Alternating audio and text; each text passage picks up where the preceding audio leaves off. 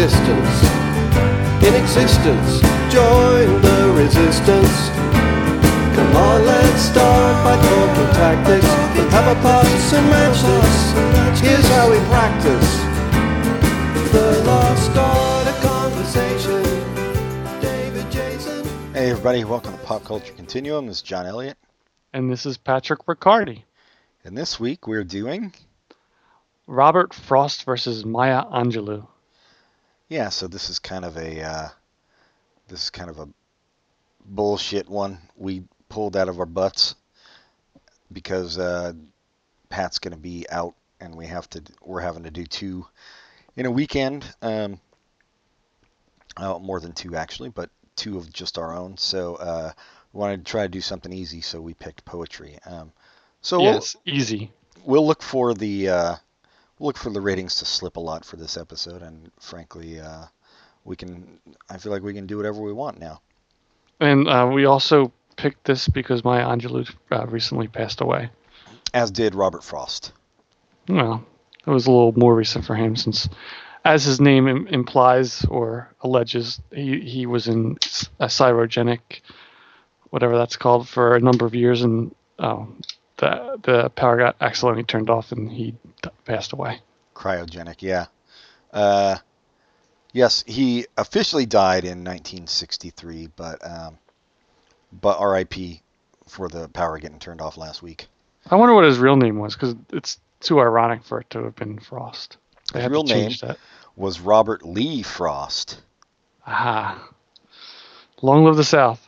Yeah, I think it must have been a little shame associated with that Lee that made him shorten it. Um, Robert Frost was American. I think most people know that. But reading on Wikipedia, he was his work was initially published in England. Um, so he got he got big in England before America, I guess. Well, I don't know how big he was, uh, but he was published in England first. Just goes to I- show you. What? Oh. Uh, well, you know, England's got England's got more refined taste, I think, um, which is why uh, you know you watch some some Yes Minister on uh, PBS. You're like, this is years ahead of American TV. I've never seen w- an episode of Yes Minister.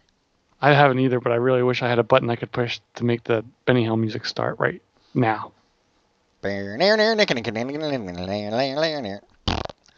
Ye- Yeah, um, and Robert Frost. I think everybody everybody knows Robert Frost. I mean, you got to be a pretty kick-ass poet for everybody to know your name. I I don't know. Uh, I don't know. I always have.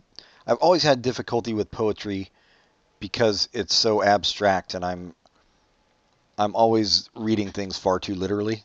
I think. Um, so poetry kind of eludes me, although, you know, if it's just about like the beautiful language that's that's used and stuff, I can totally appreciate that. But um, but a lot of times I, I don't know what they're getting at, and and in some ways I I think a lot of people try to use poetry um, just because they don't have necessarily concrete ideas and they're trying to put one over. Well, bad poets, I mean, they're just trying to put one over on people to make themselves sound deep, uh, when in fact they don't really have anything uh, to say. Oh, I, I see what you're saying. Yeah, that's not Robert Frost though. No, definitely not Robert Frost. I mean, well, we we selected two Robert Frost, Frost poems to talk about. Uh, one of them I think is is a bit um, head scratchy. What the fuck? Uh, yeah, and the other of is, pretty straightforward, and I, I I think as far as poems go, I think pretty much the entire world's heard this English-speaking world, the road not taken. Yeah. So, um, do you want to read the road not taken? I guess. I- I'll I- I read had it to- if you I- want. I, I- figure I- we should switch I, off. I think I just want to say at this point that th- this episode I am entirely out of my depth. Oh, me too. Yeah, and and neither one of us are uh, are readers, so it's probably just going to be like monotone uh, Yes. recitation of the of the I'll words. I'll read this one. You can read the head scratcher. I'll just I'll just read a uh, like one. What's it called? A paragraph. It's not called a paragraph. It's not- stanza. Is it a, a so not okay? A line in the stanza. I'll just read one. St- the beginning stanza. That's that's pretty famous. So two Well- road. No, I was going to say maybe read the first stanza and the last one because the The last one has the zinger. Okay. Yeah. Two roads diverged in a yellow ro- wood, and sorry I could not travel both. And be one traveler, long I stood, and looked down one as far as I could, to where it bent in the undergrowth. Stanza one. All right. So then the last one is I shall be telling this with a sigh. Somewhere ages and ages hence. Two roads diverged in a wood, and I, I took the one less traveled by, and that has made all the difference. yeah. I think that's pretty. That's more quoted than anything. The uh, the one less traveled. Yeah, yeah. and that has made all the difference. Um, although rhyming hence and difference, a little bit of a stretch, Robbie. I think you prefer to go go by Frosty. Who wouldn't? Well, of course, that brings up his most famous poem. Uh, Rudolph the Red-Nosed Reindeer. Correct. And yeah, this one's very, very uh, to the point. There's there's really no obfuscation or any kind of um, any kind of metaphorness. I mean, the road not taken, I guess, is kind of a metaphor, but but it's so easily understood. Even a dummy like me got it in high school, you know. Yeah, yeah.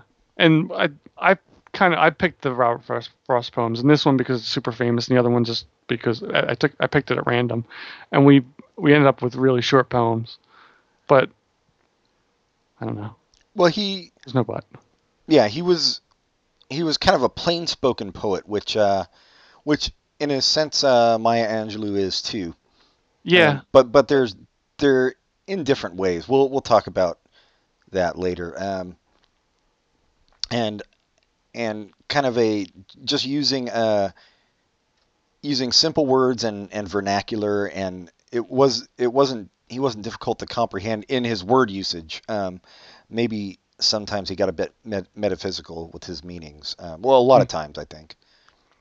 no, I don't I don't remember. I mean, I I took a few poetry classes, but I don't think we did Robert Frost that much. I don't think I realized how much about nature he was.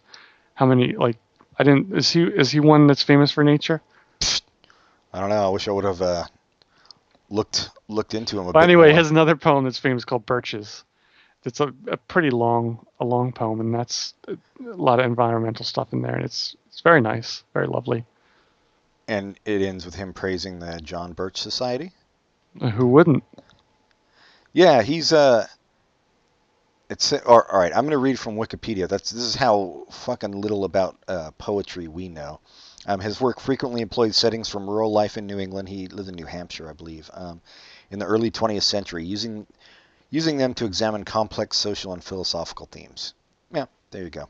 So me not knowing that he often used nature was pretty ignorant. I apologize. I do not. And shall I read from the telephone, and then we can just kind of go over in general?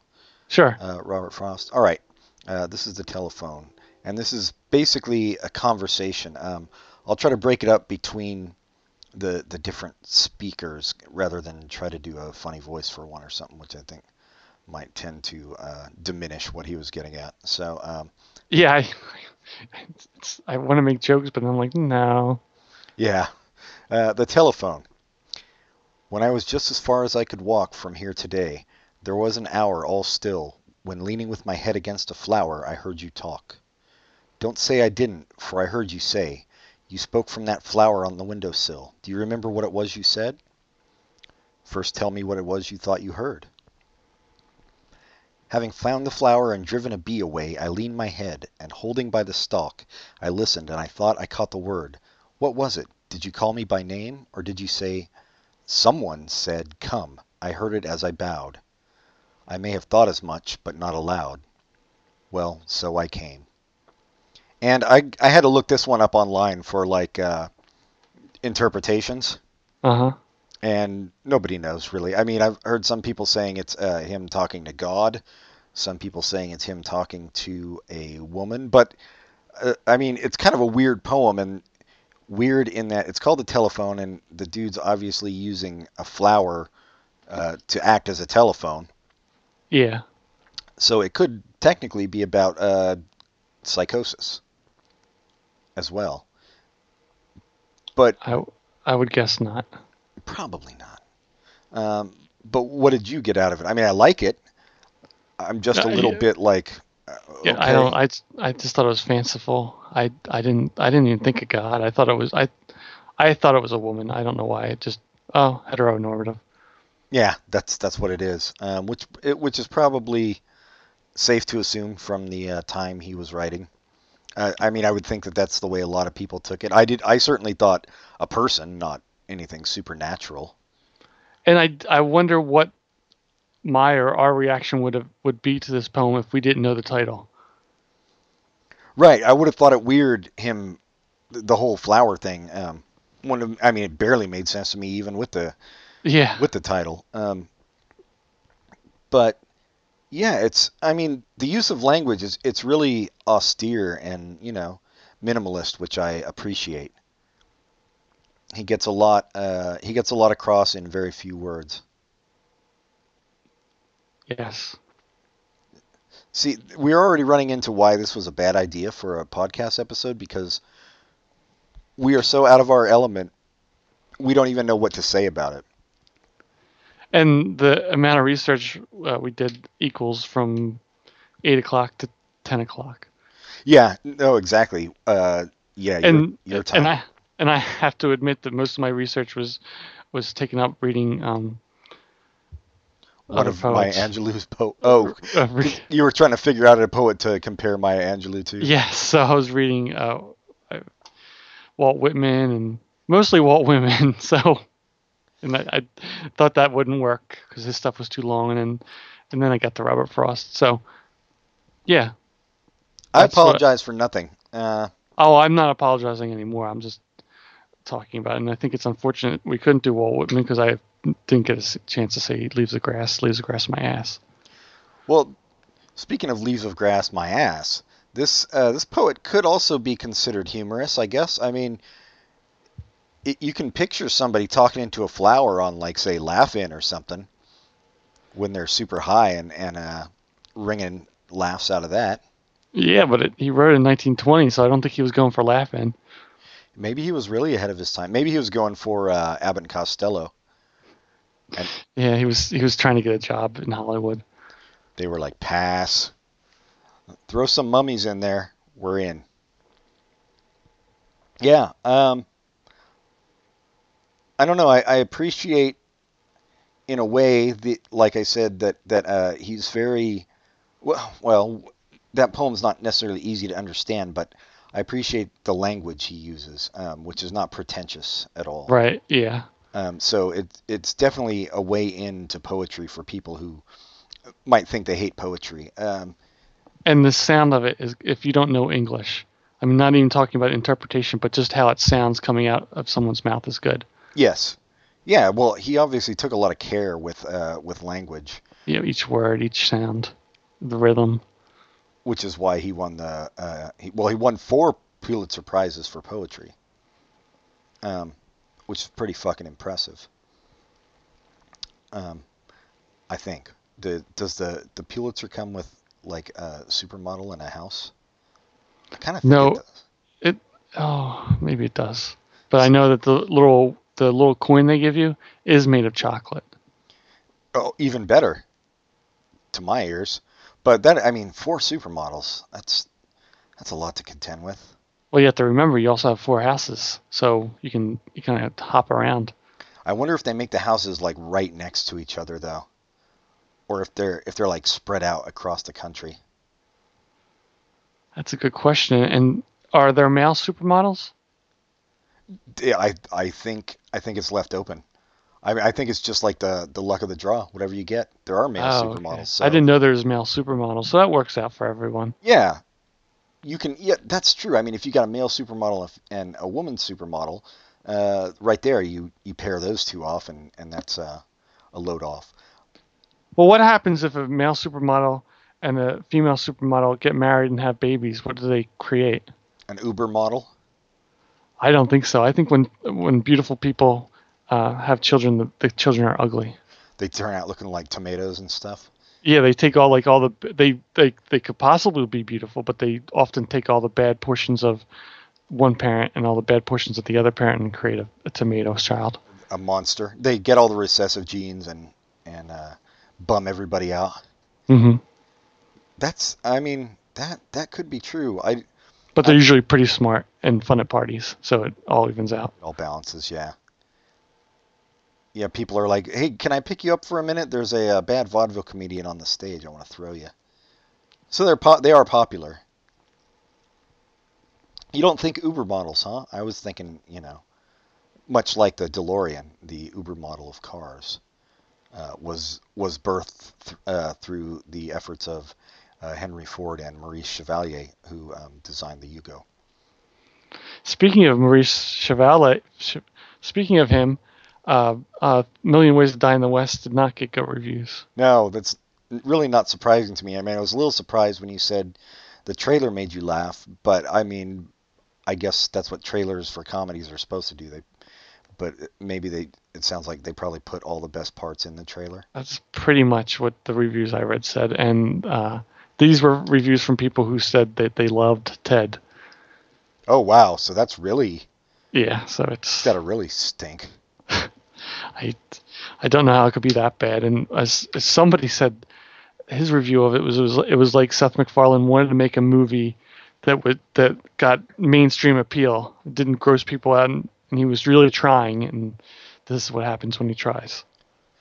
This is what happens when he tries to use wit instead of shit jokes. Yeah, which is too bad. I I don't dislike him as much as I probably should because I don't really like Family Guy that much because I feel like he could be funny, but he usually just seems too full of himself. Yeah, and he. I mean, I just feel like his humor is so easy. Yeah, He goes for the is. easy laugh a lot. Um, But he seems like a nice guy sometimes. Probably.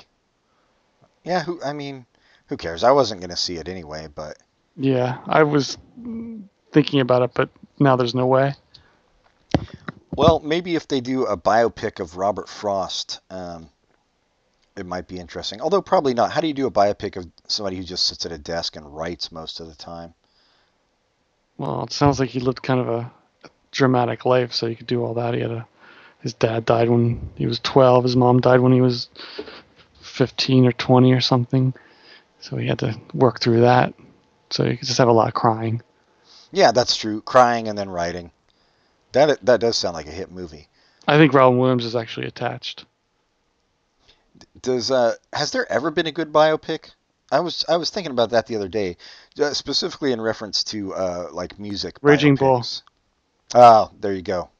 Yeah, I was thinking music because you know um you know Borat was going to star as Freddie Mercury and they pulled the plug on that. I'm not quite sure why. Yeah, I remember the. Oh, you know the the story I had read at the time was that he wanted to have a- have everything in the movie, and the A more Uh, warts and all portrait. and the producers behind it, which include members of Queen, maybe Yeah, said no that they wanted they didn't want it to be like that. they so they left. wanted basically a deification picture. I think so, and- it's a shame because most of the world, when they heard that news, were very excited to to to think about him being in in that movie. Yeah, I thought it could have really worked. Um, Raging Bull is a good pull though because I didn't think of that, and actually Goodfellas too.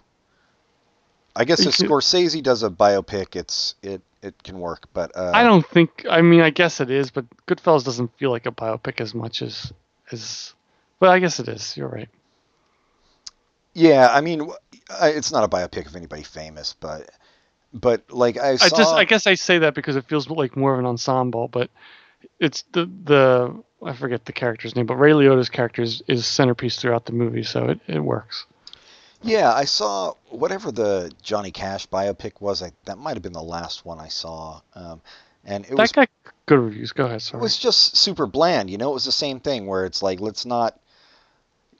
They they talk about how like they're delving into the dark sides of his life, but like it's like for thirty seconds, you know, and then it's it's on to what a great dude he was, basically, and it's very whitewashed portrait. I felt, and I feel like I've I felt that way about other biopics. How did you like the Ray Charles one?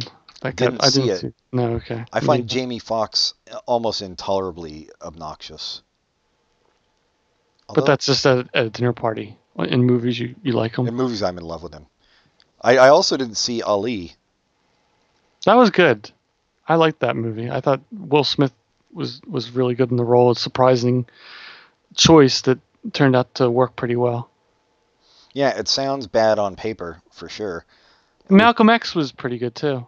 Oh yeah. Well, Spike Lee always, you know, if he wasn't so annoying, I think, uh, I think I might even enjoy him more. But he's he's got such a habit of putting his foot in his mouth. It, Oh, in in real life. yeah, in real life, Yeah. that it kind of taints his stuff for me. And also, um, he's not he's not subtle in any way in his filmmaking. I didn't see Malcolm X, um, but did you see the uh, the Katrina documentary he did? No. Oh yeah, I, I haven't either. Viv watched it, um, and I, I'd like to because I I heard that was really good. I mean, it's kind of hard to it's kind of hard to miss with something that dramatic in real life, you know, especially when you're just letting the cameras roll and letting people talk and whatever, um, and you're not really getting too much of a chance to insert yourself into it. Yeah, but you can though, so it's it's nice that he didn't. Yeah, yeah. From from what I hear, he didn't. His Son of Sam movie was pretty amazing. I liked that a I lot. I didn't see that actually. I did want to see that. That was like a, a love letter to Martin Scorsese. I thought of it as a love letter to Martin Scorsese. Yeah, and it seemed like a real departure for him too, uh, Mhm. thematically. Yeah, It's interesting that he doesn't do that many movies now. I don't, I don't even know. He did that. There wasn't there a series with little girls. Like I don't even remember what that was. I didn't see it. a series with little girls. Yeah, it wasn't like a documentary. Oh, I don't even know. I have to look it up. But uh, it, I'm just surprised he doesn't do more movies. The Sisterhood of the Traveling Pants. Oh, that was him too. I think so.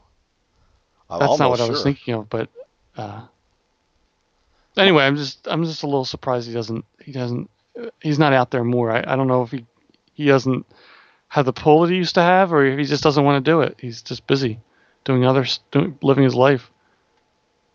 Yeah, sitting at Knicks games. yelling at the coach. Well, yes, he has a movie coming out this year called The Sweet Blood of Jesus. Wow, that sounds sacrilegious. It's a, wow, it's a romantic horror comedy directed by Spike Lee, funded through Kickstarter. That's like four things together that I that don't sound that appealing to me. Human beings who are addicted to blood, funny, sexy, and bloody, a new kind of love story, and not a remake of Blacula. See, he has to throw that in. Not a remake of Blacula. It's it's why you annoy people, Spike. Um, man, oh, we're we're gonna do a break before we go on to Maya Angelou, right? Of course, and we should do a break before we insulted Spike Lee before we go to Maya Angelou. Wait, are you saying we should do a break right now? No. Oh, okay.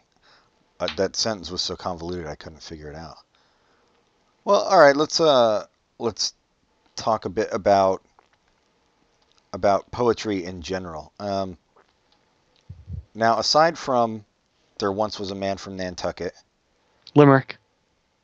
a form of poetry, and some of Shakespeare's sonnets, and maybe some like T.S. Eliot and E.E. Cummings. I think E.E. Cummings I really liked uh, as a as a teenager, but I I take it he's not actually highly regarded as a poet. Oh, I didn't know that. Yeah, I don't know. You know, by by the intelligentsia, I guess. Um, Why not? I mean, I guess he kind of had he kind of had a that his his all all no comp- capitalization thing. So it's kind of a uh, I don't know pretentious, but I don't know. I I we always studied him, so I just figured he was he was well respected. Was it like he was respected at the time, but it hasn't aged well? final, uh, uh, finally, possibly. Um, I'm reading Wikipedia, and final years came up under him. I'm I'm trying to look. Um, yeah, because he was kind of avant-garde, so I think, or, or seen as avant-garde. Um, I think that you know it was it was like the shock of the new, but then maybe they didn't think that the uh, that the substance was there, possibly. But I know he you know he did a lot of like uh, controversial themes and stuff. I remember the the one I can't even remember the the name of that title, but the it had the line "I will not kiss your fucking flag" and and uh, so, but yeah, who know? Maybe he is well respected. I liked him. I should go revisit him and make up my own mind about it as an adult. but was were there any poets that you liked or that made any impression on you? Uh,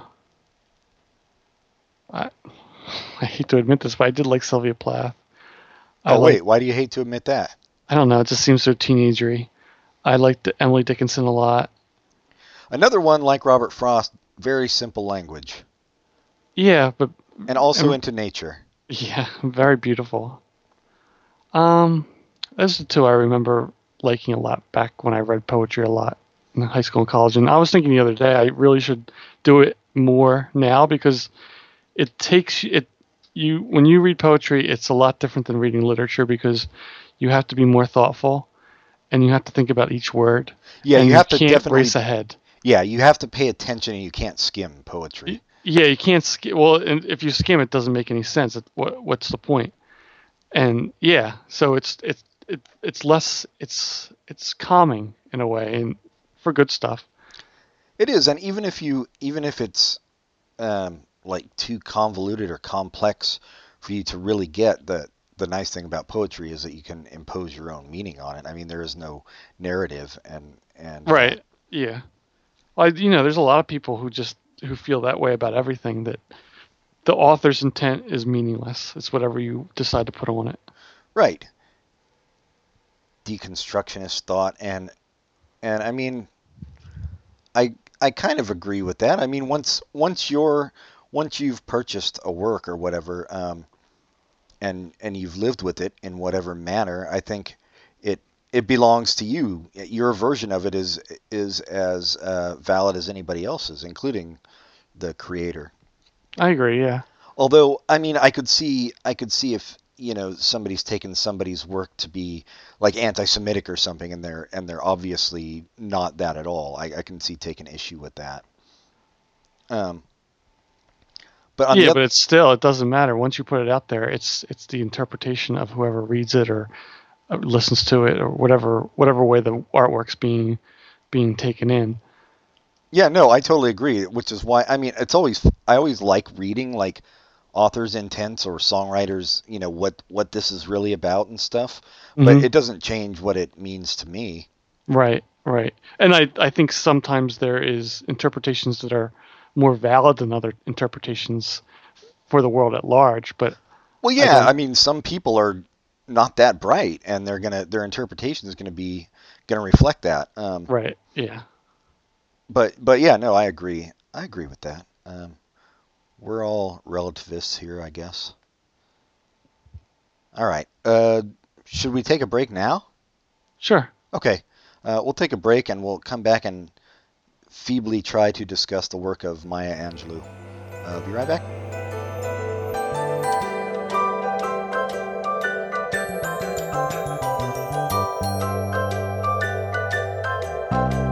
We had a comrade, a brave comrade. He could talk for whole days. But then he tried to be a hero. Tried talking about Shamiro to commuters wearing earphones. He almost died for conversation. Hallucinations, good vibrations. Van Dyke Parks, Greyhound racing, steeple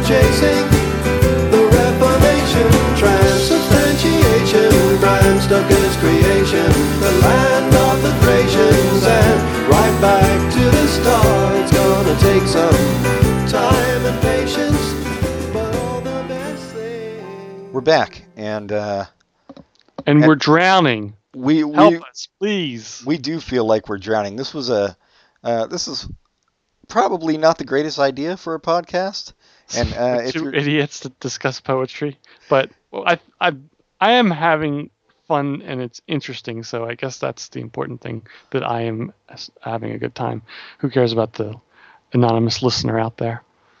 Yeah, precisely. And uh, we, uh, yeah, I, I mean, I think it doesn't help that uh, it's we're recording this like after a day of work and it's it's late, uh, especially for you, and and we're tired. But let's not make excuses. We we're just uh. We're not. We're the. This is the subject we are the least qualified to talk about of, of any episode we've done so far. And I think of of uh, hopefully she's not listening, but my friend Jennifer, who sometimes listens to the podcast when it's a topic she knows about, and since she's she got an MFA in poetry, so she's just shaking her head and thinking what idiots we are. So Jennifer, hopefully you've turned off by now.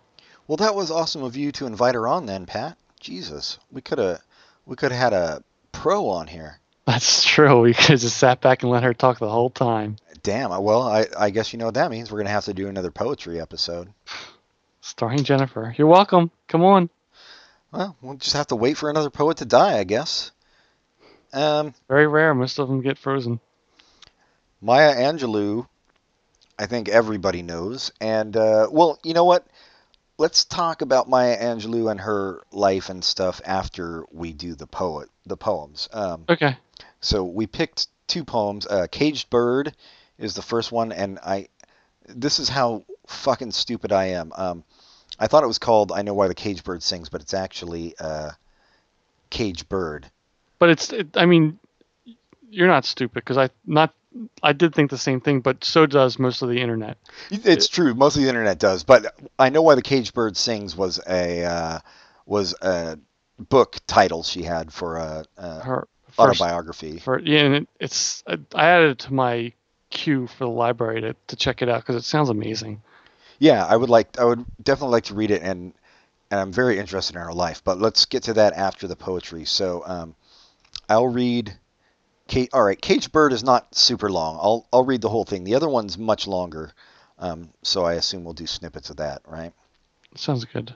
All right. Uh, Caged Bird by Maya Angelou. Um, a free bird leaps on the back of the wind and floats downstream till the current ends, and dips his wing in the orange sun rays and dares to claim the sky. But a bird that stalks down his narrow cage can seldom see through his bars of rage. His wings are clipped and his feet are tied, so he opens his throat to sing. The caged bird sings with a fearful trill of things unknown but longed for still, and his tune is heard on the distant hill, for the caged bird sings of freedom. Uh, actually, we'll end it there because it's it's more of the same, and it repeats that stanza at the end.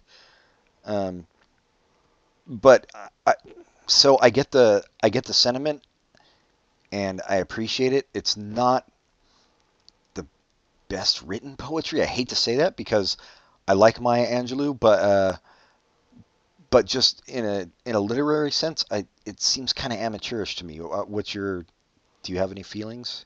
I I I wonder what the context of the poem is because I think it is from that autobiography. So I'm just wondering where it comes in that she she wrote this. Like, what is the where is it where does it come from? Well, it says, all right, down at the bottom of the page that I'm reading it on, um, it says Maya Angelou, Cage Bird from Shaker, Why Don't You Sing? Copyright Oh, so she wrote that later. Yeah. Oh, okay. I thought it was from the actual bi- autobiography, but you so she wrote that later and just titled it. Let Let me read a little bit from the the the poem that she got the title of this poem from. Yeah. Just just it's it's an interesting poem. I'll just read the last line. It's uh, called "Sympathy" by Paul Laurence Dunbar. I know why the cage bird sings, ah me, when his wing is bruised and his bosom sore, when he beats his bars and he would be free. It is not a carol of joy or glee, but a prayer that he sends from his heart's deep core, but a plea that upward to heaven he flings. I know why the cage bird sings. And I think I I hear what you're saying about her poem, especially compared to that one. That it's really super simple. I don't know about am- though. I did I say amateurish? I, I don't. Well, it's not super literary, um, but in a different way than Robert Frost. Where I whereas I think he he worked on his um, to be very concise, and some of the imagery here seems kind of mundane and sloppy. Like uh, he can seldom see through his bars of rage. Bars of rage is just just sounds like bad poetry to me. Okay. It seems it sounds very high schoolish to me. Mm-hmm. Um, and and I think it's an important an important topic, and and it sheds a light on something that uh, that needs to have a light shed on it. But I, I just feel like the imagery, even just the idea of a, a free bird, um, seems seems kind of high schoolish to me. I guess I I didn't I didn't see that, but I guess uh, yeah I don't I don't agree. Okay, you don't agree. Well, I mean, that's that's how art. I thought it was a very simple, a very simple allusion. The the cage bird and the free bird with, you know, but I didn't, you know, uh, the free bird being uh, uh, non non black people basically, and cage bird being black people, just in in a racist society. The free bird. Could, I thought it was a very simple illusion, but I thought that made it more powerful. So I did. I didn't think of it as amateurish or teenagery, but okay. I I can't can't convince you. you no, you can't. Um, yeah, I, I mean, and I'm that, that's just my opinion. hmm It's Nothing not. I'm not, that. and and I do admire Maya Angelou. I want to say that again. Uh, but that poem did not does not work for me. Um, I I think it's just too simplistic. I guess. hmm But you want to go on to a brave and startling truth? Which I I I would say that a brave and startling truth is an amazing poem. Much better, for sure. It's I, yeah I, I I guess I'll read part of it. It's really it's pretty long and it has a lot of repetition to it. So it's it stinks. I'm only going to read part of it, but I don't want to read this whole thing, and I don't think anyone listening wants to hear me read the whole thing. So I'll just. Is there anything that you want to hear from it that I you want me to pick, or do you want me to just pick at random? Um, at random. Um, but I I like the the last couple Yeah. stanzas. That's what I'm gonna. I'm gonna pick the, the third from last. I, I do like how she has that. Okay, I'll I'll do this one. We no no no. I'll do the one before it. When we come to it, we this people on this minuscule and kithless globe, who reach daily for the bomb, the blade, and the dagger, yet who petition in the dark for tokens of peace. We this people on this mode of matter, and whose mouths oblige cankerous words, whose challenge our very existent existence. Yet out of those same mouths come songs of such exquisite sweetness that the heart falters in its labor, and the body is quieted into awe. Yes. I the, the, the whole end of this is amazing. I'm I I guess she did this as a speech for the 50th anniversary of the UN, and it's it's so uh, violent and just begging begging for peace. It's it's it's really neat. Yeah, it is. There's a lot of a lot of violent imagery of um, people dying. Oh, I don't even mean of the imagery. I mean just the the way it's written. The forcefulness of it. yeah, the just when you when I'm just reading, I'm just hearing her just punch punch the words out. Right, and I think, uh, all right, there's one one tiny problem I have with it. Um, let me read a little bit of the the part I think is a little problematic. Um, when we come to it, then we will confess that not the pyramids with their stones set in mysterious perfection, nor the gardens of Bab- Babylon hanging as eternal beauty in our collective memory, not the Grand Canyon kindled into delicious color by western sunsets, nor the Danube flowing its blue soul into Europe, nor the sacred peak of Mount Fuji. It goes on like that. That's the kind of thing that um, it's it's okay, but I feel like it's meant to be heard rather than read. I think like if you heard it spoken, it would carry a lot more force. Well, I feel that way about pretty much all poetry. That kind of repetition. I I, I think there's some poetry that uh, maybe you're right. Um, maybe read by a good person, but like that kind that stanza or the stanza and a half I just read, I feel like I can picture Martin Luther King saying it with his inflections, um, Mhm. and and it just like blowing the roof off the place. But reading it on the page, uh, it just sounds like beating an idea to death. You know I what I'm see. saying? Mhm.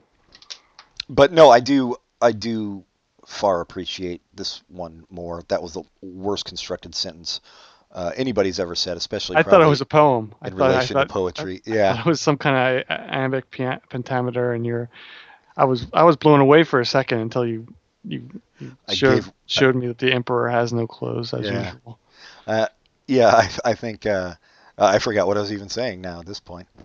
That you like this poem a lot more than the other poem. Yes.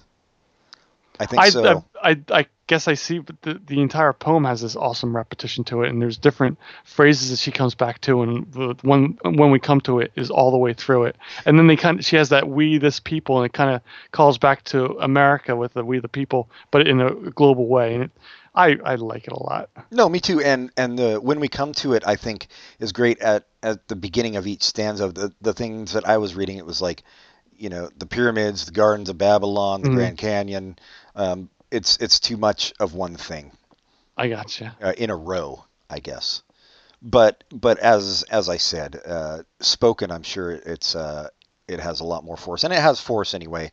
Just reading it. Um, And of course, it was it was written to be spoken, so there's that too. I mean, right? No, exactly. speech, It's it's not as a speech, but as a whatever that was for the for the opening of that or the the anniversary. it's it's important to to put that in context. Yeah. Um, so I'm I'm nitpicking at, on a literary, just just on a strictly literary level. Um, something that it's like reading the lyrics to a song. Um, they they don't really come alive unless you hear the song being Right, played. Um, yeah. But I do really like you know she's she's putting across this whole litany of horrors. Um, but you know the line that you read, yet out of these same mouths come songs of such exquisite sweetness, um, that the heart falters in its labor and the body is quieted into awe. That's that's a sentiment I think uh, people need to constantly remind themselves of. The the yeah that the the there's two sides. There are, and and no matter how how much the world's going to shit, you've always got to look for the other stuff because it's it's always there too. hmm um, and it's really super easy to concentrate on the shit. And uh, and you for some reason have to remind yourself more to to concentrate on the beauty. Yeah, that's a good point, and that's it came out in that. It did. It, I mean, it makes you it makes you feel it. So uh, I would say success for this poem. Um, And it, it actually this the, this poem reminds me of a link, well, an accidental link between Frost and Maya Angelou. That uh, she was the the first poet to give an address at the inauguration since Robert Frost. oh, really? Yeah, when she spoke at Clinton's first inauguration, the last was Robert Frost at Kennedy's inauguration. I well, okay. I mean, I, I I guess they didn't count Luther Campbell from Two Live Crew at uh, George Bush the First's inauguration as a poet, but that's just racism in action. And and uh, sexism, men's rights. Men's rights always. Yeah, Like, he's joking. No, we're yeah. Jesus Christ, I would hate a first-time listener to hear that. Uh, we're very liberal. We don't believe in men's rights.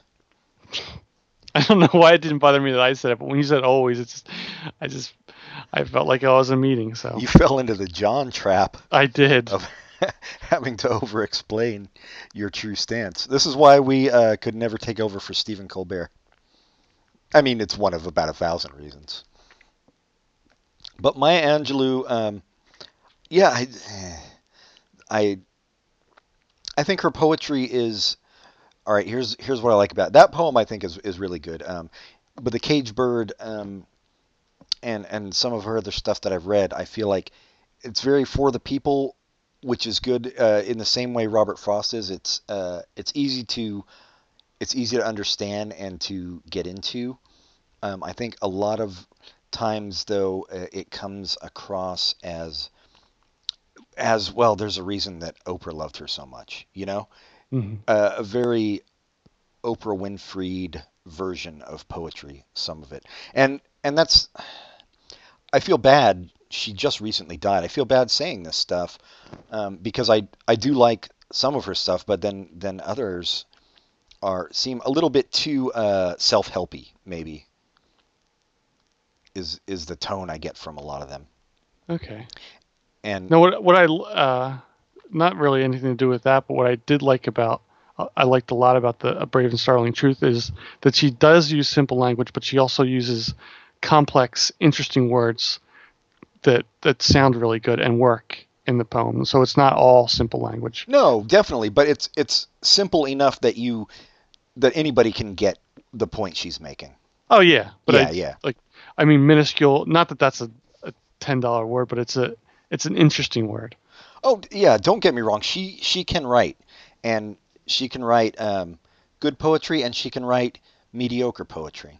Um, but I mean that's that's true of a lot of us and I, I think maybe it seems to me that that maybe her fame as happens with a lot of people, maybe she just kind of lost track of, of who she was and believed the hype maybe a little too much and and uh, was trying to be inspirational, which doesn't always work.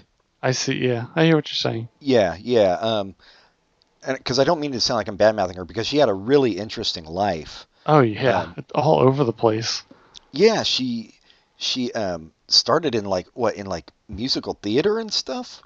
Like like she was a dancer. She was um she had uh, a child like right after she graduated high school. Um, she worked in the sex industry. She was a nightclub dancer. Um, She was a prostitute, yeah, yeah, sex worker. Sorry, and but she was she was never. What's awesome about her, she was never ashamed of that. She never tried to hide it. Nope. It no that I totally admire her for that. I mean, at a time when when that was something everybody would be ashamed of. But the, I mean, what's awesome about that is she's she's out. You know, she's super famous, and she's not trying to hide that. So people who are in the same situation she was in can see that and can say, you know, I don't have to have shame. Right. No, exactly. No, I, I think it's it was super brave. Um, and as I was saying, especially at the time, like mm-hmm. um, it, it's not like she ever hit it. So no, th- that's really cool. She um, a cast member of the opera Porgy and Bess. I didn't Um, know that. Yeah, and a journalist in she went to uh, Egypt and Ghana. Um, She, she worked with Martin Luther King. worked with Martin Luther King and Malcolm X, um, who she met in Ghana, I believe. Um, Oh, it was after he left Nation of Islam that she worked with him. I shoot, I don't know. Sorry. Um, I think I. I mean, I think um, I might have it wrong. I, I thought that's when when he was in Africa. That was after he had left the organization, but I might have that wrong. yeah, she was uh, a professor, obviously a writer, um, and, and she did a lot of uh, plays and stuff too. The the one and and had a tumultuous childhood. I don't know how far you delved into all that. Yeah, Um, didn't sound good. No, it's it it was not good. Uh, and she did you see the uh, her first album, Miss Calypso, from 1957? No, I had no you should idea. check it out because it's a fucking awesome uh, album cover, and I, I want to run out and buy it. But uh, yeah, just I mean, a, a, massively inspirational life. All, anything I'm saying negative about her is totally overshadowed by her greatness. Yeah, I I mean, I, I basically am having to look for things negative to say, which is, is not fair. Um, but but you know, you try to you don't want to you don't want to put somebody up on on too high a pedestal, I guess. hmm But she was a great person. There's no doubt about it. Um, and and I don't know, but she's a better person than I'll ever be. And well, well, both of us combined. Yeah, yeah. They're we're we're not bad mouthing Maya Angelou is what I or I'm not. Um, is what I'm trying to say. Me neither. Yeah, well, nobody thought you were. I, I guess I don't know why I said we. The Uh, Purple Onion is a is a club in San Francisco she danced at. Does that still exist? Yep. oh, it might have closed just a couple years ago, but uh, but yeah, I did see. Um, I actually think I saw Marc Maron there. Um, Really? yeah, I'm looking it up right now. Yeah, I, I, I shouldn't have asked because it says right here the original location closed its doors, but it's reopened as the Purple Onion at Kells at 530 Jackson Street. So yeah, it doesn't exist anymore. Yeah. Um. But but yeah, Maya Angelou. Uh, I don't I don't know who in public life to compare her to. I mean, especially. I don't think I don't think she's there's no one you can compare her to, is there? no, she's pretty unique, especially um, being known so much as a poet. Um, there's there's no one even close. Oh, a, a famous poet from nowadays. Yeah. Was famous for a while. He seemed to be as famous as her, but I don't know. Who's that? Robert Pinsky. Oh yeah, right. Uh, I don't think he loomed anywhere near as large in the public consciousness, but I No. mean, she Okay. had she had all the other stuff going on too. Uh, Yeah, that, I mean, no, I, I, I- the just her entire life is just so filled with awesomeness. But I, I guess you're right that she because was I didn't I didn't realize that she was like Aunt Oprah was a fan of hers. yeah, I think they were good buddies. Which you know, Okay. as we said before, Oprah's done a lot of good, um, and she's also done some bad. Um, but I, you know, whatever. It's she's not she's not for me or you necessarily. I think, and then the uh, sorry to interrupt, but just thinking about the Maya Angelou's fame, there's also the whole Bill Clinton stuff. How you know he he invited her to speak at the inauguration. That that got her into the public eye in another way. In a bigger way, yeah. Although, I mean, as far back as I can remember, I, I, and you know, I, I was a big, well, I still am a big bookstore geek, and and even as a kid, I would always go to bookstores, and and uh, I know where the cage bird sings. I remember seeing like from as a child, always Right. being prominently displayed. You know, Mhm. um, yeah, no, she she was amazing what what she was able to achieve, and uh, and I don't. I feel bad now about saying, "Oh well, who cares?" No, I, I just don't like some of her bad. poetry Yeah, so much. just because she's awesome doesn't mean everything she did was awesome. Right, right. Everything she wrote was awesome. Um, everything she did probably was awesome. oh, well, I, I mean, and I'm going to guess especially the Miss Calypso album. Yeah, I, have seen the cover now, and I, I see what you're talking about. It's pretty great. Um, yeah, so I, I mean, who knows? But you know, you just have to also think like, like you said, Clinton brought her maybe into even more of public consciousness, and then and then Oprah uh, too, and it just how much if she if she gets any kids, um, especially like young African American kids, into literature and poetry, which I'm sure she got tons of them into, you know hmm that's that's enough of a of a legacy, but she's she's done so much more than that. So, um, although I don't think she won four Pulitzers, so Mm. so she's a little short on the supermodel front. I wonder if she won any. Well, you know what? She's friends with. uh She was nominated for one, but she never won. And it- uh, she was friends with Oprah, and Oprah can get lots of um, uh, supermodels for people. That's true. She is known as a procurer. Although I think they took a, a bunch of her supermodels away for unleashing Dr. Phil and Dr. Oz onto the world. Yeah, you you get demoted quite a bit. Well, not demoted, but uh, your your supermodel supply uh, is is withheld a bit. Yeah, it's a shame, but you gotta do what you gotta do, and Oprah didn't do the right thing.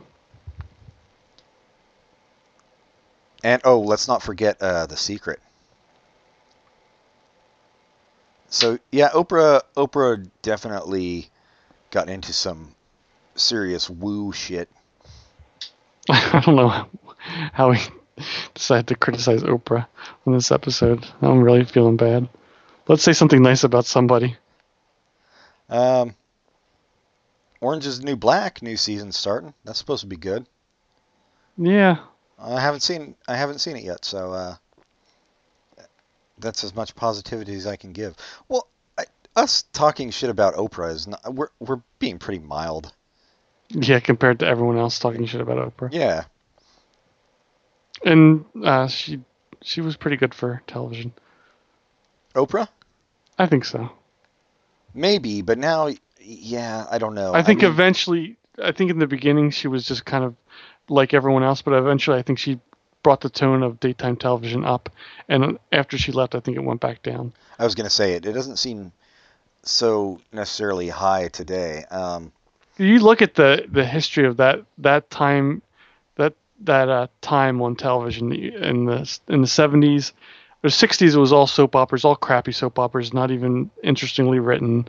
Well, not that they are, but just crap. And then Phil Donahue came and he kind of filled a void with intellectual, as intellectual as you can get, but really intellectual stuff during daytime, daytime TV. TV, it was yeah, it was. It was a, it was much different, much different, and he was huge for a long time. And then he got people going in and chipped away at his ratings, and they were doing crap. And that kind of took over for a while. And Oprah kind of came in and was doing the same crap. But after a while, she stopped doing that, and she had she brought the tone up. And I don't know when she left. Ellen does good stuff, but it's just more like Tonight Show. It's more It's like bringing the Tonight Show during the day. yeah. But you have stuff like Maury and you know, there's a lot of crap there that is filling in the void that would be I think it would it stinks that Oprah left and no one replaced her who was doing more intellectual stuff.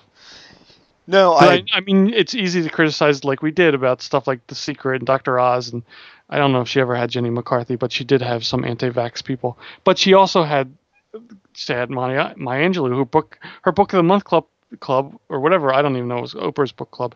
Had good literature on it, so it was had good really stuff. good stuff. Yeah. So No. I mean, I know it was uh, easy to make fun of, but the books were good. No, that's what I'm saying. I think I think Oprah's a net win, despite her uh, some of her more questionable choices. But I Um, do think it's a sorry to interrupt again, but I do think it's a shame that there hasn't been. I mean, I think Ellen's awesome, and I'm glad her show is really popular. But I wish there was, and she does. She has authors on, I'm sure. But I just, I I think Oprah having gone, I I wish there was someone else that went in there and did a show that was more like her at her peak. But it's hard to do that because when she was at her peak, she had all the power in the world, so she could do whatever show she wanted to do. But if someone goes in fresh, they can't do that. They have to do whatever the producers say. And if they say you need to do a, a bad diet episodes every day this week, they have to do a bad diet episodes every this week. So I don't know. Like Rachael Ray probably doesn't have the pe- the power to swing a book club. No, exactly. Well, and and that's what I'm saying. Like, props to Oprah for uh, for using her position to to elevate the tone. Yeah. Um, but uh, but I mean, because you know, they they probably were like when she was like, you know what, I want to let's change the way we're doing things here, try to make it more positive, and and I'm sure the suits were were like, no, let's not uh, mess with a winning formula, you know. But exactly. by that point, she was like, well, uh, fuck you, motherfucker. Uh, I own take it." This, yep, I'll take this to another network, and uh, and they had no no say in it. Uh, yeah, I don't know anybody who's got that kind of power today. Um, and from what I, uh, God, I just feel like I'm just talking shit about people today. Um, but I've heard intimations, let's say, that uh, Ellen is maybe not the nicest person to work for. Really. From a That's- few from a few different sources, but they won't come out and say it. They they just kind of hint at it, Well, And- that's bullshit. Then I don't believe it. and then they won't say more. Um, And I think what Ellen does, like Oprah, oh, she does that Oprah thing where she gives stuff to the people in her audience, but she also gives a lot of stuff to schools and stuff. And I guess that gets ratings, but it's also pretty neat. No, it it is definitely cool. and I I'm- mean, that's I I I think I don't believe it because w- that that that she's not good to work for. Because if if she wasn't good to work for, people would talk about it when they they left, and they would say they would do more than intimate it. They would actually say it. So I don't know. yeah, well, well, the people I've heard did work for her, but they're still in the entertainment industry, and so oh, and they they think respects, that and they- she has enough swing that she can't say. maybe can't say who it. knows? It's it's unsubstantiated rumors, um, which are my favorite kind. Like, yeah, there, is exactly there any other kind? Um, yeah, I guess once it's a, it's a substantiated rumor, it's basically just a fact. It's on Wikipedia. Yeah, I, I don't know. Uh, Um, I mean, who the fuck are we? Like, that's that's exactly it. What no matter what we say, um, it it doesn't matter. Nobody should get pissed at us for saying any of this stuff because, in the scheme of things, we're just two dudes talking, trying to be interesting when we know nothing about poetry. You have anything interesting going on? Uh, no, dude, I don't know. I can't think. I just- mean, do you have any plans to do anything interesting in in the next few weeks or days? Or I guess this this will be. I don't even want to guess at the number. We're not gonna. We're gonna push this one behind the. This one's gonna come after the. the Jessica, yeah. yeah. yeah. So this is gonna be in a couple weeks. But you know, anything you're planning on doing soon? No, I got nothing, man. Um, I'm gonna see Doug Benson uh, do a movie interruption of Revenge of the Nerds with Booger. Oh yeah, you mentioned that on the last one. Um, so you Oh, I did. I thought I just emailed that to you. Oh, never mind. Sorry, people. you got your But I got the ticket. I got the ticket, and I know where the, the place is, so I'm pretty excited. It's always they good to know where the venue is. Yeah, I have. It's a venue I've never been to, so I, I they always have movies during the week, and I think about going, but it's kind of a haul.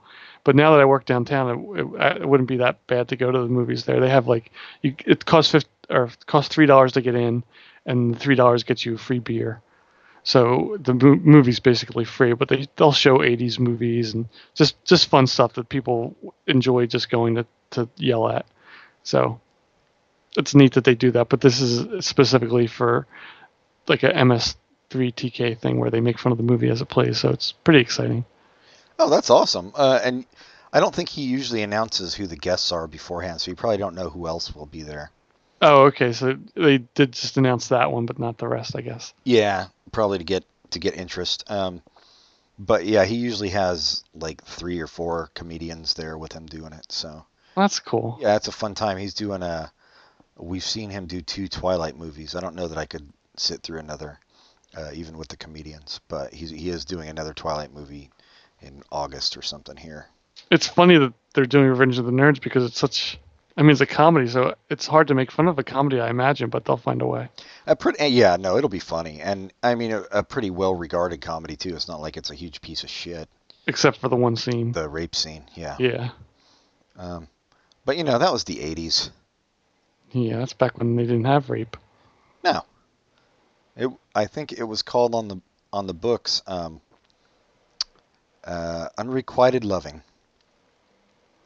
Slide back and enjoy it. As I mentioned, might have mentioned in the last episode, they're also playing, uh, or not playing, but Broad City's going to be at the same venue, so I'm thinking about going to see them in I, November. I still haven't seen the show. I watched. I, I haven't either, but I've watched the YouTube, their original show that got uh, noticed and put on the comedy. I mean, got them noticed enough to have a show on Comedy Central, and it's it's funny. I did finally see. Uh, well, while I was on vacation, because we had cable there in the hotel, uh, I saw Key and Peele, which was actually pretty funny. Have you seen it?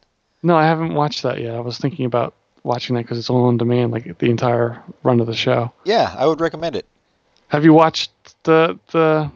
No, I can't remember. Playing House.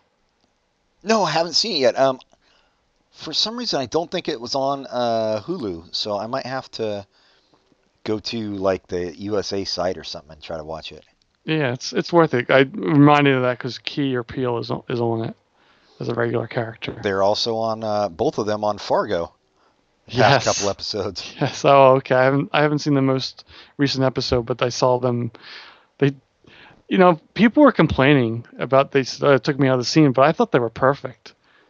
Oh yeah, no, I did too. They took them out just because they were such known personalities. That they're no, not not just that, but the fact that their their known personality is to be comedian and didn't fit. But I thought it fit perfectly for that role of being kind of kind of dumbasses. Yeah, no, I thought they were great. Yeah, I, I guess if you if you have a problem with um, with that kind of thing, but I don't. Did you ever see the uh, the Informant? The informant. Uh, Steven Soderbergh with uh, Matt Damon. I think oh yeah. Oh yeah. That's a that's that's a fantastic movie. yeah, and he's got a ton of uh, comedians in in cameo roles in that, playing like straight people, like Paul F. Tompkins and uh, Joel McHale's in it, a, a bunch of people.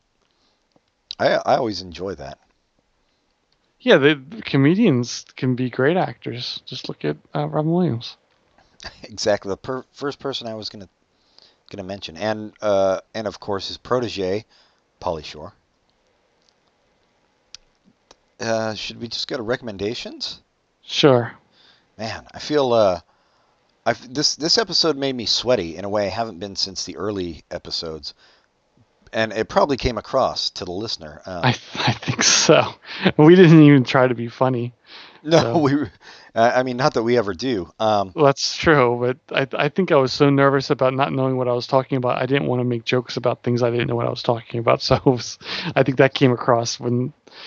Sorry, you're bored. yeah, well, with our luck, uh, every iTunes rating we get will be Based based off this show, this episode. Um, but you know, what, we're gonna put it up anyway. Yeah, I I think it it has it has its had its moments. Yeah, they can't all rise to our usual level of uh, mediocrity. Perfection. Oh, Oh. yes.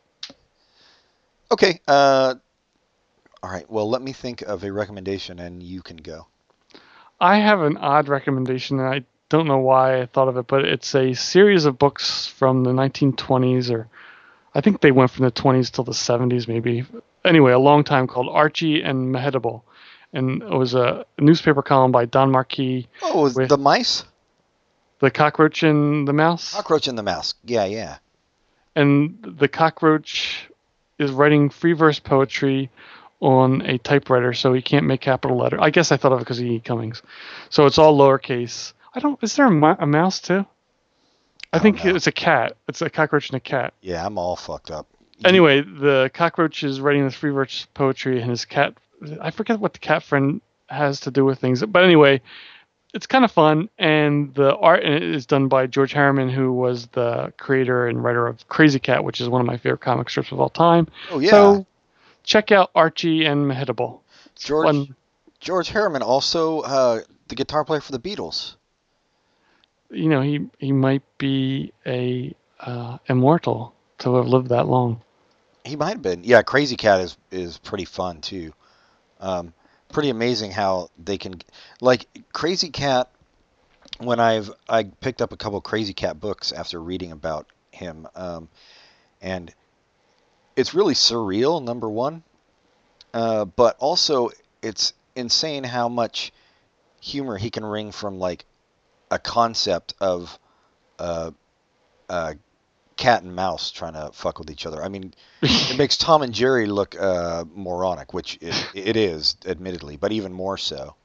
But it's this. It's it's also this weird uh, romantic triangle where Krazy Kat is obsessed. I can't remember everybody's names, but he's Krazy Kat is obsessed with the mouse, and the mouse always wants to throw bricks at Krazy Kat, and the dog is in love with Krazy Kat, and it's just and it's it's not clear whether Krazy Kat is male or female. it's just it's weird. No, it's all it's insanity. But yeah, it's okay. Archie and Mehitable. I haven't I hadn't even thought about that since I was a kid. Um, so I'll maybe I'll try to revisit that. And Uh, it's it's it's something you it's I'm always someone who's pushing ebooks because I like reading stuff on my Kindle. But Archie, I can't imagine that's as fun on an ebook as it is No. on paper. I, that's something I should start looking for in uh, used bookstores because that would be a, a, fun pickup. yeah, that's where I well, that's where I got Krazy Kat. Oh yeah, Yeah, um, those collections are actually pretty expensive, new. Um, but yeah, you can find them used uh, for pretty cheap. the the the new collection they have that new collection or new maybe the last ten years that put out by that what's it Fantagraphics. Yeah, or- yeah, and those are the ones I got used. Okay, that's that's a nice collection. They do such good work. I have the first like two or three years of Peanuts. Oh and it's yeah, yeah. So neat. And I, I stopped getting it. I was getting it once a year, and I stopped getting it when we went back to pick it up again. They're out of print, so I can't get them anymore. I was I was disappointed, but it it's, they do such good work. I've gone to their website and gone through all the crap they have available. So much awesome stuff they have. They put together Popeye, the early Popeyes, and and neat neat printing of that. So that's a great company. Yeah, yeah, I agree. Well, everybody, uh, everybody, go check out their website. And then check out my wish list and get me some of that stuff and send it to me. Oh yeah, I, I gotta update my wish list. Um, I'm gonna fuck. I guess I am going to recommend. Um, uh, have you seen Playtime? Have I recommended that one before? I don't think so. You you recommend you wanted to do an episode with that. Yeah, I do want to do an ex- episode with it. So you know what? Maybe I won't recommend it because we'll do an episode. Um, but uh, all right, then I'm now I'm just like thinking of my Criterion Collection stuff. Um, uh, let's go with uh, Bicycle Thieves. Have I done that one before? I don't think so. All right. And that's uh, I am surprised you haven't done that one because it is amazing. Yeah, I mean, I could. It's you can't really say you have a favorite movie, but I if I said that was my favorite movie, I wouldn't be ashamed. Um, just one of the greats of all time, and uh, it would sound super boring if you were to describe it to anybody, so I won't. But uh, but Criterion released it um, on DVD. They haven't done a Blu-ray yet, but it's a really good transfer, just like everything they've done. It's Italian, right? Italian, yeah, Italian neorealism. Have you seen it? Mm-hmm. Yeah. It's heart wrenching. Yep, one of the one of the one of the all-time greats. You'll cry. Um, and I'll, I'll also recommend another Criterion release from the same director, and it's pretty much the same movie uh, in a lot of ways, but still really good. Uh, Umberto D. Huh? Never seen that one. Yeah, it's about an old man um, living on in some flea bag place on his pension with his dog, Flike. Uh, and uh, and it's not it's not super happy, but it, it is very good. So there you go. Like us on Facebook? Right? no, us, wait. Uh, yeah, is that right? Yeah, like us. On yeah, Facebook. like us on Facebook. Rate us, rate us highly on iTunes. Write to us at popculturecontinuum at gmail.com. Tell us never to do a po- poetry episode again, or tell us to do plenty of poetry episodes again. Offer to be a guest on the show. Offer ideas on what we should do on the show. And most of all, tell your friends to listen in. Yeah. Um, yeah. I, I mean, I'm almost surprised I didn't develop a stutter from this episode. I was so it's so uh, wrenching to me to have done this. But this is this is how we grow as people. And I thought that was milk. HGB, uh, HG, fuck, human growth hormone, HGH. Well, that was a great uh, mangling of a punchline. Uh, I guess that's about par for this episode. So uh, before we get any worse, let's just say goodbye, everybody. Goodbye.